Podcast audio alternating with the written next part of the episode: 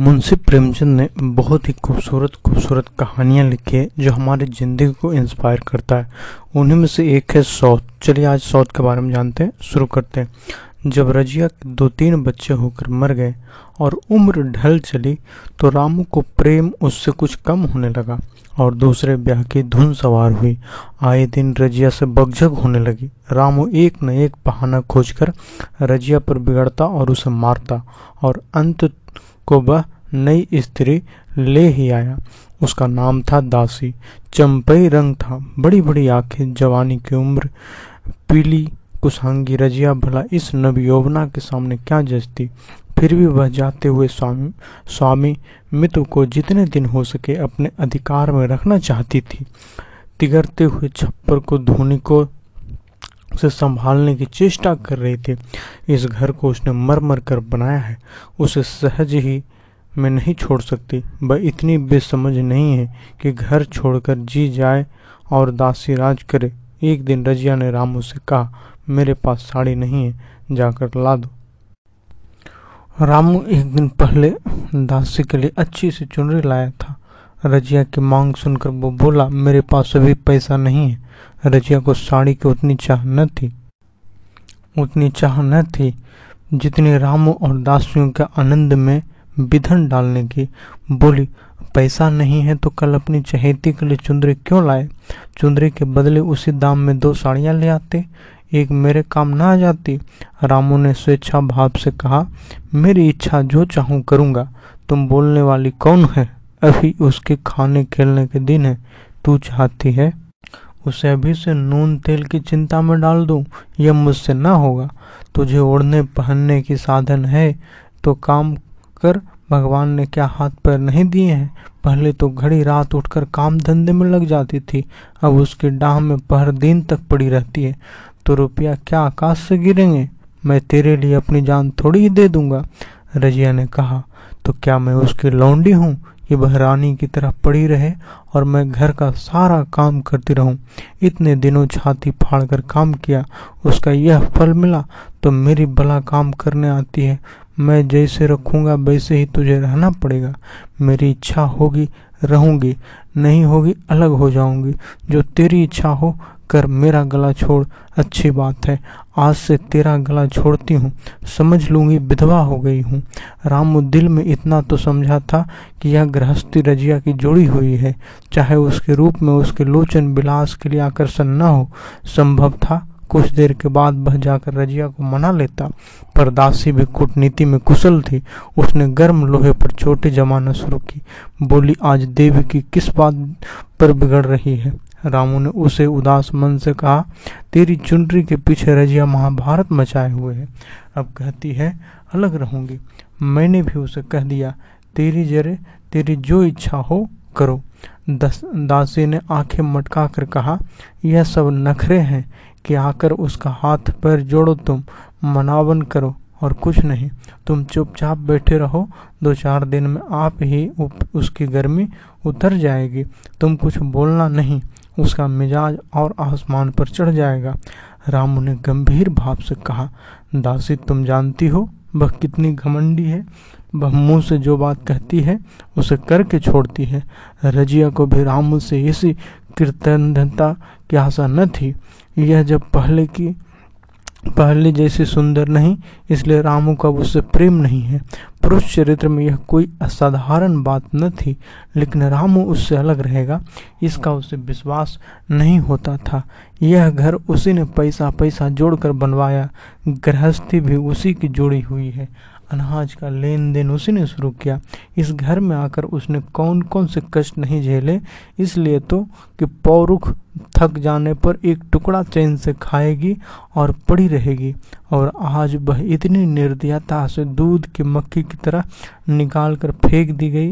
रामू ने इतना भी न कहा, तू अलग नहीं रहने पाएगी, मैं या खुद मर जाऊंगा या तुझे मार डालूंगा, पर तुझे अलग न होने दूंगा। तुझसे मेरा ब्याह हुआ है, हंसी ठहाट नहीं। तो जब रामू को उसकी परवाह नहीं है तो वह रामू को क्यों परवाह करे? क्या सभी स्त्रियों के पुरुष बैठे होते हैं? सभी के माँ बाप बेटे पोते होते हैं? आज उसके लड़के जीते होते तो मजाल थी कि यह नई स्त्री लाते और मेरी यह दुर्गति करते। इस निदयी को मेरे ऊपर इतनी भी दया न आई। नारी ने कहा, नारी हृदय की सारी परवस्था इस अत्याचार से विरोध करने लगी। वही आग जो मोटी लकड़ी को स्पर्श भी नहीं कर सकती, फूस को जलाकर भस्म कर देती है। दूसरे दिन रजिया एक दूसरे गांव में चली गई।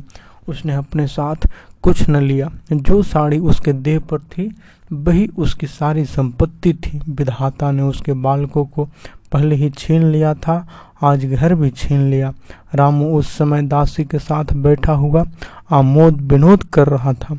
रजिया को जाते देख शायद वह समझ न सका कि वह चली जा रही है। रजिया ने यही समझा। इस तरह चोरों की भांति वह जाना भी न चाहती थी। वह दासी को, उसके पति को और सारे गांव को दिखा देना चाहती थी कि वह इस घर से धेले की भी चीज नहीं ले जा रही है। गाँव वालों की दृष्टि में रामू का अपमान करना ही उसका लक्ष्य था। उसके चुपचाप चले जाने से तो कुछ भी न होगा। रामू उल्टा सबसे कहेगा, रजिया घर की सारी संपदा उठा ले गई है। उसने रामू को पुकार कर कहा, संभालो अपना घर, मैं जाती हूँ। तुम्हारे घर की कोई भी चीज अपने साथ नहीं ले जाती। रामू एक क्षण के लिए कर्तव्य भ्रष्ट हो गया। क्या कहे उसकी समझ में नहीं आया। उसे आशा न थी कि वह यूँ चली जाएगी। उसने सोचा था कि जब वह घर ढोकर ले जाने लगेगी तब वह गाँव वालों को दिखाकर उनकी सहानुभूति प्राप्त करेगा। अब क्या करे? दासियाँ बोली, जाकर गाँव में ढिंढोरा पीटाओ, यहाँ किसी का डर नहीं है। तो अपने घर से ले ही क्या आई है, लेकर ही क्या आई थी जो कुछ लेकर जाओगी। रजिया ने उसके मुँह न लगकर रामू ही से कहा, सुनते हो अपनी चहेती की बातें, फिर भी मुंह नहीं खुलता। मैं तो जाती हूँ, लेकिन दसों रानी तुम भी बहुत दिन राज न करोगे। ईश्वर के दरबार में अन्याय नहीं फलता। वह बड़े बड़े घमंडियों को घमंड चूर कर देते हैं। दासी जोर लगाकर ठहाका मारकर हंसी, पर रामू ने सिर झुका लिया। रजिया चली गई। रजिया जिस नए गांव में आई थी वह रामू के गांव से मिला ही हुआ मिला हुआ ही था।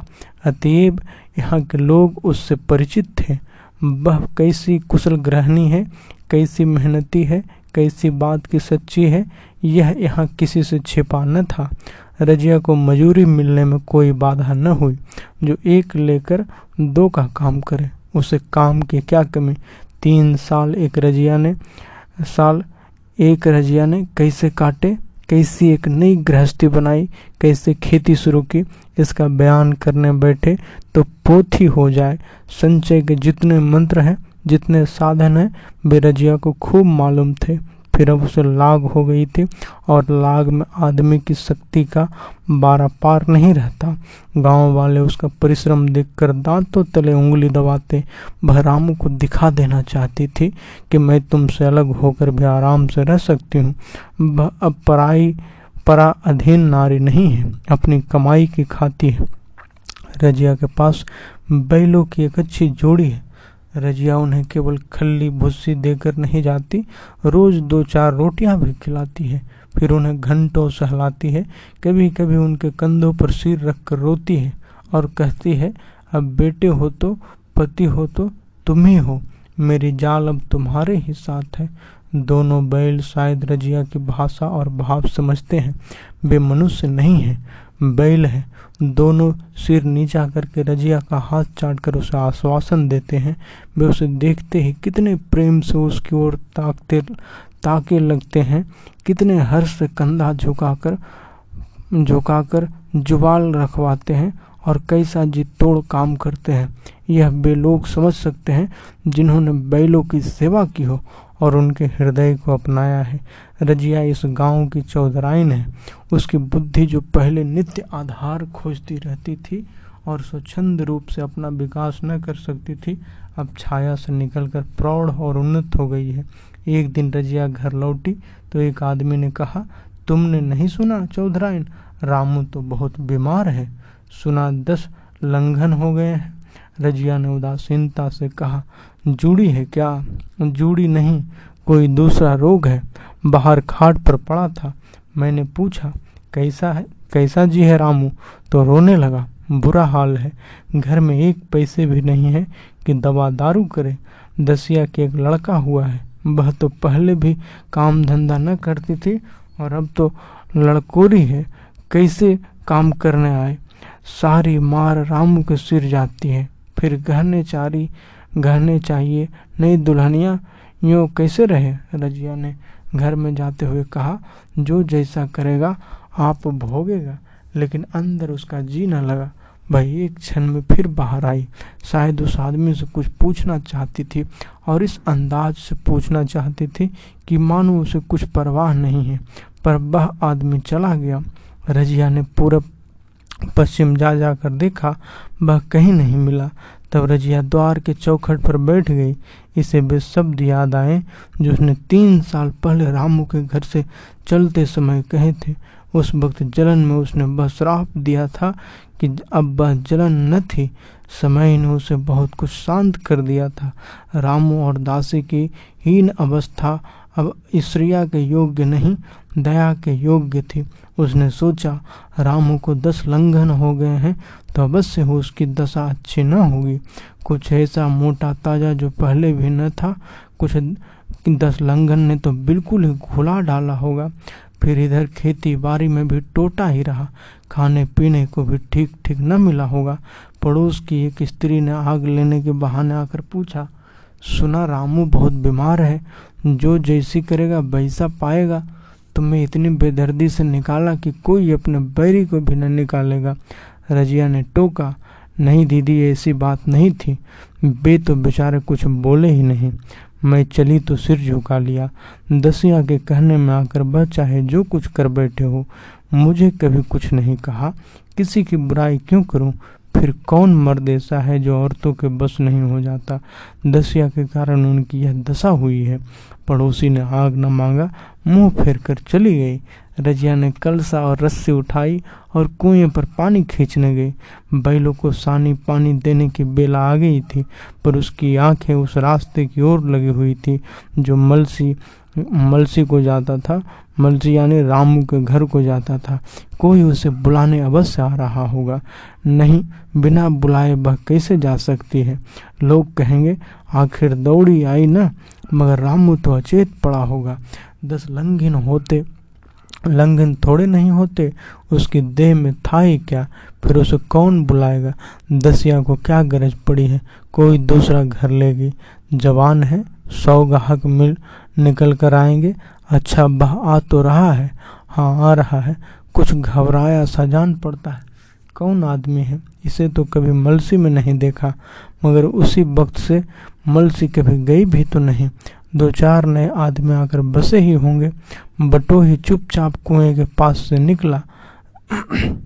रजिया ने कलसा जगत पर रख दिया और उसके पास जाकर बोली, रामू महतो ने भेजा है तुम्हें? अच्छा तो चलो घर, मैं तुम्हारे साथ चलती हूँ। नहीं, अभी मुझे कुछ देर है, बैलों को सानी पानी देना है, दिया बाती करनी है। तुम्हें रुपये दे दूँ? जाकर दसिया को दे देना, कह देना कोई काम हो तो बुलावा भेजे।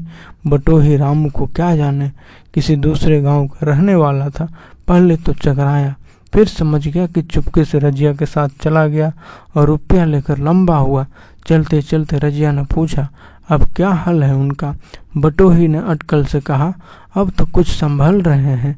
दसिया बहुत रो, रोते धोते तो नहीं रही, रोती तो नहीं थी, वह क्यों रोएगी? मालूम होगा पीछे। बटोही चला गया तो रजिया ने बैलों को सानी पानी किया, पर मन रामू की ही ओर लगा हुआ था।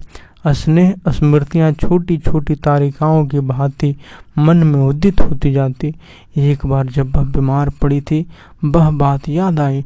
दस साल हो गए, वह कैसे रात दिन उसके सिरहाने बैठा रहता था, खाना पीना तक भूल गया था।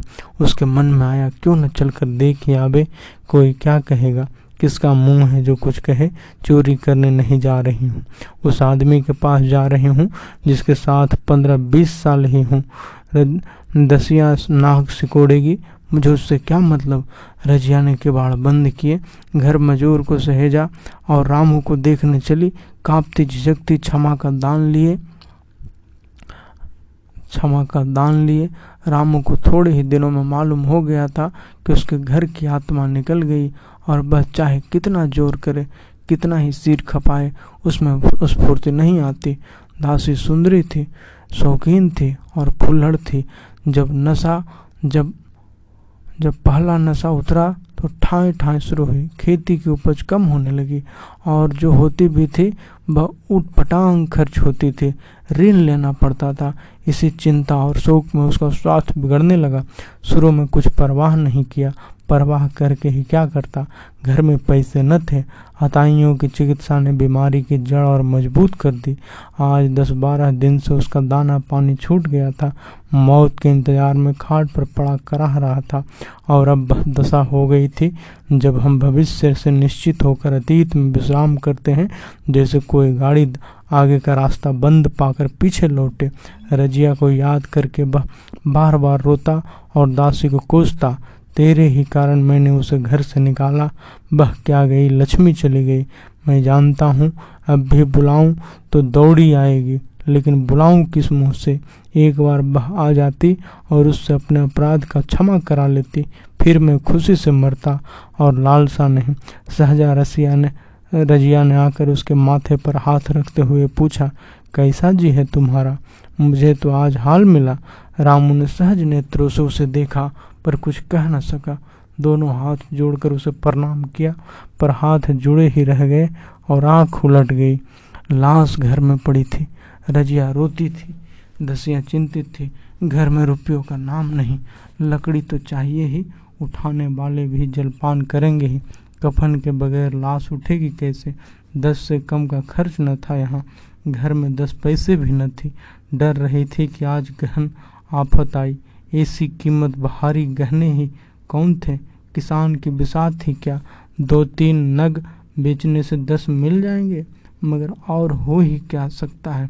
उसने चौधरी के लड़के को बुलाकर कहा, देवर जी यह बेड़ा कैसे पार लगेगा? गांव में कोई धेले का भी विश्वास करने वाला नहीं है।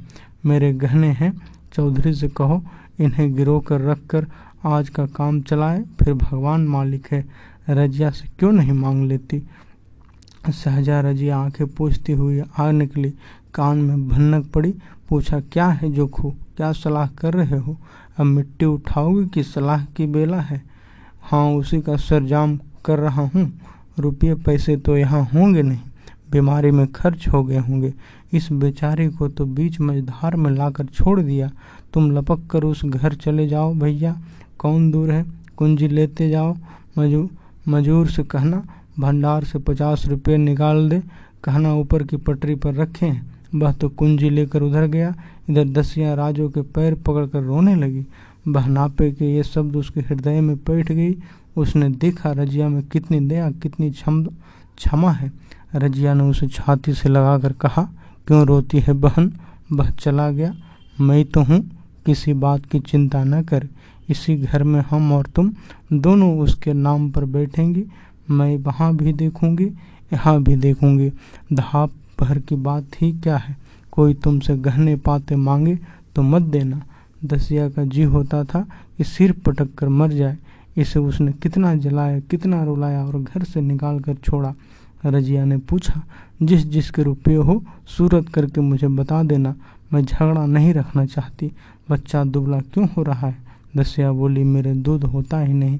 गाय जो तुम छोड़ गई थी वह मर गई, दूध नहीं पाता। राम राम, बेचारा मुरझा गया है। मैं कल ही गाय लाऊंगी, सभी गृहस्थी उठा लाऊंगी।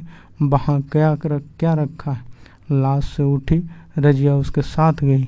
दाह कर्म किया, भोज हुआ, कोई दो सौ रुपये खर्च हो गए, किसी से मांगने न पड़े। दसिया के जौहर भी इस त्याग की आँच में निकल आए। बिलासनी सेवा की मूर्ति बन गई। आज रामू को मरते मरे सात साल हुए हैं। रजिया घर संभाले हुए है। दसिया को वह सौत नहीं, बेटी समझती है। पहले उसे पहनाकर तब आप पहनती है, उसे खिलाकर आप खाती है। जोखू पढ़ने जाता है, उसकी सगाई की बातचीत पक्की हो गई है। इस जाति में बचपन में ही ब्याह हो जाता है। दसिया ने कहा, बहन गहने बनवा कर क्या करोगी? मेरे गहने तो धरे ही हैं। रजिया ने कहा, नहीं री, उसके लिए नए गहने बनवाऊंगी। अभी तो मेरा हाथ चलता है, जब थक जाऊं तो जो चाहे करना। तेरे अभी पहने पहनने ओढ़ने के दिन है, तो अपने गहने रहने दे। नायन ठग ठाकुर सुहाती करके बोली, आज जोखू के बाप होता तो कुछ और ही बात होती। रजिया ने कहा, बे नहीं है तो मैं तो हूँ, बे जितना करते मैं उसका दुगा करूँगी। तब मैं मर जाऊँ जब मैं मर जाऊँ तब कहना जोखू का बाप नहीं है। ब्याह के दिन रज दसिया को रोते देख कर रजिया ने कहा, बहू तुम क्यों रोती हो, अभी तो मैं जीती हूँ, घर तुम्हारा है, जैसे चाहो रहो, मुझे एक रोटी दे दो बस, और मुझे क्या करना है, मेरा आदमी मर गया, तुम्हारा तो अभी जीता है। दसिया ने उसकी गोद में सिर रख दिया और खूब रोई। जीजी तुम मेरी माता हो, तुम न होती तो मैं किसके द्वार पर खड़ी होती। घर में तो चूहे लौटते थे, उनके राज में मुझे दुख ही दुख उठाने पड़े। सुहाग का सुख तो मुझे तुम्हारे राज में मिला। मैं दुख से नहीं रोती, रोती हूँ भगवान के दया पर कि कहाँ मैं और कहाँ यह खुशहाली। रजिया मुस्कुरा कर रो दी।